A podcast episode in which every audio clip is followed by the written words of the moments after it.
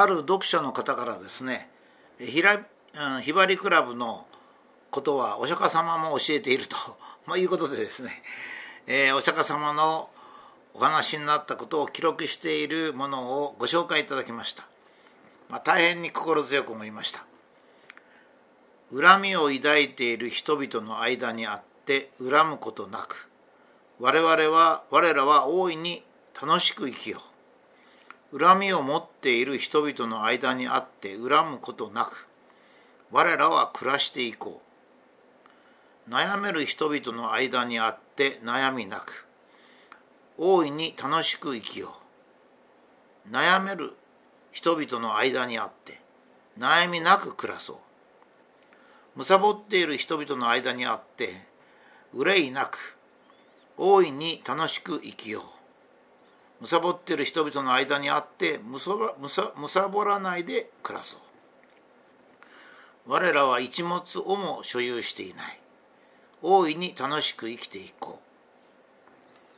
こういうもんでしたね。いやそのえー、まああのひばりのことはあイエス・キリスト様のお話の中から私がなんか不意に思い出してこのひばりクラブというのを作ってですね私もとかく今まで、えー、恨みを抱いている人悩める人貪っている人の中にいて自分はそのそういう人たちをこうなんか直そうっていうかですねそれほどは 偉くないんでありますが何かそういう感じがあって例えば国会は問題であるとかですね何が問題であるとかいうそういうことを言ってたわけですが不意にあのそれはちょっと間違ってるじゃないか、えー、我々は何を悩んでるんだろうか、えー、世に飛んでいるひばりは空に飛んでいるひばりは次の瞬間に鷹に食べるあの捉えられるかもしれないのにいいと。それでこの絵をまたですねえー、太陽にちょっとひばりがこう振り返ってるところの絵をこうシンボルに使ったんですが実は、えー、日本の宗教っていうのはですね自分を作ったものを神として敬うということなんですね。ですから自然と祖先なんですね。自然はもちろん太陽もそうです。太陽がなければ我々はもう死んでしまいますね寒くて。お天道様の下で嘘はつきませんと、まあ、これはそれですね。もちろん山川海動物、まあ、そういう中で自分が生きてるわけですね、えー、人間はお米をいただきお味噌汁をいただきですね。たまには魚とかあ肉を他の動物を殺めて食べていかないと生きていけない。自然の中に生きている。それから私の父母は2人で祖父母は4人でその祖父母の両親は8人でその上は16人、えー、2の N 乗で、えー、私の祖先がおられるわけですが、えー、ある時に随分もう昔なんですけどとある県の人たちが全部兄弟になるのにどのくらいの時間がかかるのかなと思ったらわずか600年だったんですね。それで私はその時にまあそうかと、えー、私たちはあ2人の両親から生まれてきてると思うんですけども2人の両親の遺伝子は4人のおじいさんおばあさんから頂いており4人のおじいさんおばあさんの遺伝子は8人のその上の曽祖父っていうんですかね、えー、それいただいてきて。そうするとわずか600年。まあ人間が誕生しても600万年も経ってるんですけども。1万分の1の時間。600年でですね。日本のある県に住んでる人が全部実は兄弟だ。つまり遺伝子がですね600年前のあご先祖様の遺伝子が、まあ、均等ほぼ均等にこう次々次々と、えー、子孫に受け継がれていくんですけどもそうすると我々その県にいる人のお互いの遺伝子はですね、まあ、兄弟並みに、えー、まあ、同じものでできているっていうことですね。まあ、もちろん、えー、自分の母親父親に顔が似てたりするんですが足は2本あるしですね。爪も生えてるしと、まあ、全てのそういうものはですね、えー、兄弟と同じようになってる。なるほどなと思ったわけですね。まあ、日本人がイエス・キリスト様だとかお釈迦様だとかそういう細かいこと言わずに、えー、常にご先祖様と自然。つまり自分を自分とかみなみ近所にいる人を作ったもの。それはやっぱり感謝すべきでしょうね。そういうことがなければもともとこの世に生を持たないわけですから。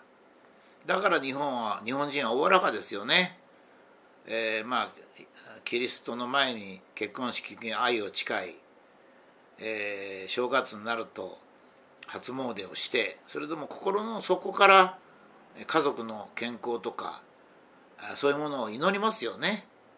それからお坊さんに会ったらそのお話を聞き祖先の魂に手を合わせるっていうことも心の底からしますね。まああの他の国の悪口は言う必要ないんですが 全然この恨みを抱いている人々の間にあって恨むことないわけですが、まあ、宗教戦争なんかも非常に多いですしね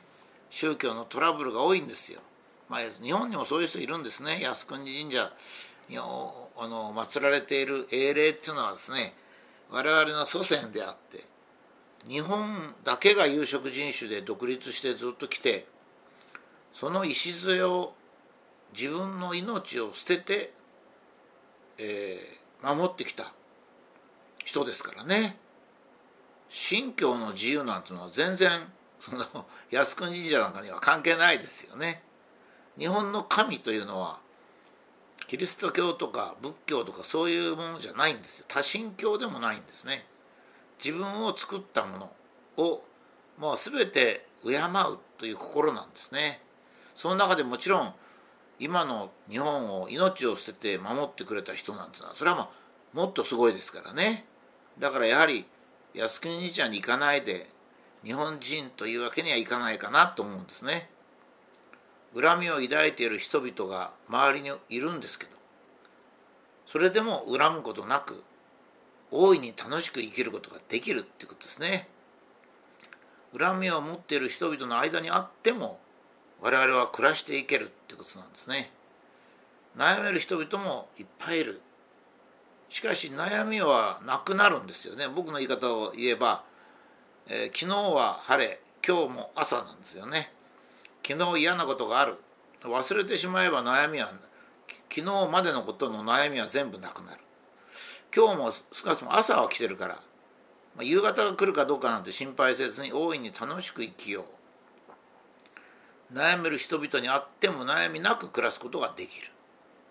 それからまあ貪ってる人々はいますよね。今のテレビ局なんかそうですけど。お金は結構あるのに日本人を脅かしてもっと収入を得ようとしてるだけどそれでもそんなに心配せずに大いに楽しく生きることはできる貪ってる人々の間にあってもですねむさぼらずに生きることが暮らすことができるんですね。まあ、最後の文章これ最後じゃないんです長い文章の一部を私切り取ってるんですが我らは一物も所有していないこれが重要なんですね。私たちが持っているものっていうのは実はないんですよね。まあ、えー、食事はしていかなきゃいけない。ある程度の着物も着ないと外にも出れないのでまあ、そういうものが必要ではあるんですけどそれは言えば幻みたいなもんなんですよね。何をいっぱい持ってても実は一物も所有してない状態ではあるんですよ。それが、えー、物が自分にくっついてる。物が自分の人生に影響を及ぼすと思うとですねそのものに対してものを介在して恨みがあり悩みがあり貪りも生じるんですね。だからこれが非常にこう難しいんですけれども適切なものは確かに持ってなきゃいけない。鍋も釜もなければいけない。女性であれば口紅も必要だ。しかしそれは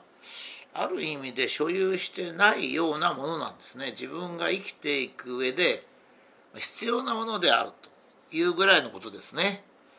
自分が生きていく上で必要なものっては歯ブラシもそうなんですね。歯ブラシもなければ虫歯になってしまいますから歯ブラシも必要なんですが所有しているかっていうとですね所有はしてないんですね。私たちが所有しているものは愛情とか、まあ、人に対する感謝の心とか恩とか礼儀とか誠とかです。そういうものは所有しているんですけどそれはいずれもものではないんですね、えー、心の中にあるものなんですね。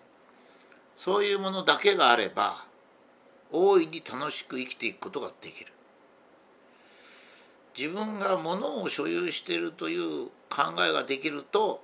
突如恨みも抱き悩みそして貪りたくなるということなんですね。いやまあもちろんさすがお釈迦様であって私たちがいつも迷う大脳皮質を取り外して人間本来の幸せというものを考えればですね恨みを抱いている人々の間にあって恨むことなく。悩める人々の間にあって悩みがなく。貪ってる人人々の間にあっては辛いなく。そして一物も所有してない。大いに楽しく生きていこう。ということになりますね。コロナにかかるんじゃないか。いやいやもし運命がかかる運命であれば、まあ、特に65歳以下の人はそれが重症化する可能性なんかないんですからね。65歳以上の人はあるいは重症化して命を落とすかもしれないけれども私が計算してみるとそんなあまり計算するとお釈迦様に怒られるかもしれませんが私が計算してみると自然死よりか自分が自然に死ぬことよ時よりか遅く死ぬんですからね。コロナにかかると。何の心配もないですね。そして10歳0歳代10歳代の子どもたちはほとんどかからない。もちろん全く死なない。そんなに素晴らしいことはありません。そのコロナに悩んでる人がいる。っていうことですからね。本当に変なもんだと思います。まあこの文章を送っていただいた人に深く感謝して、え、今日のブログを終わりたいと思います。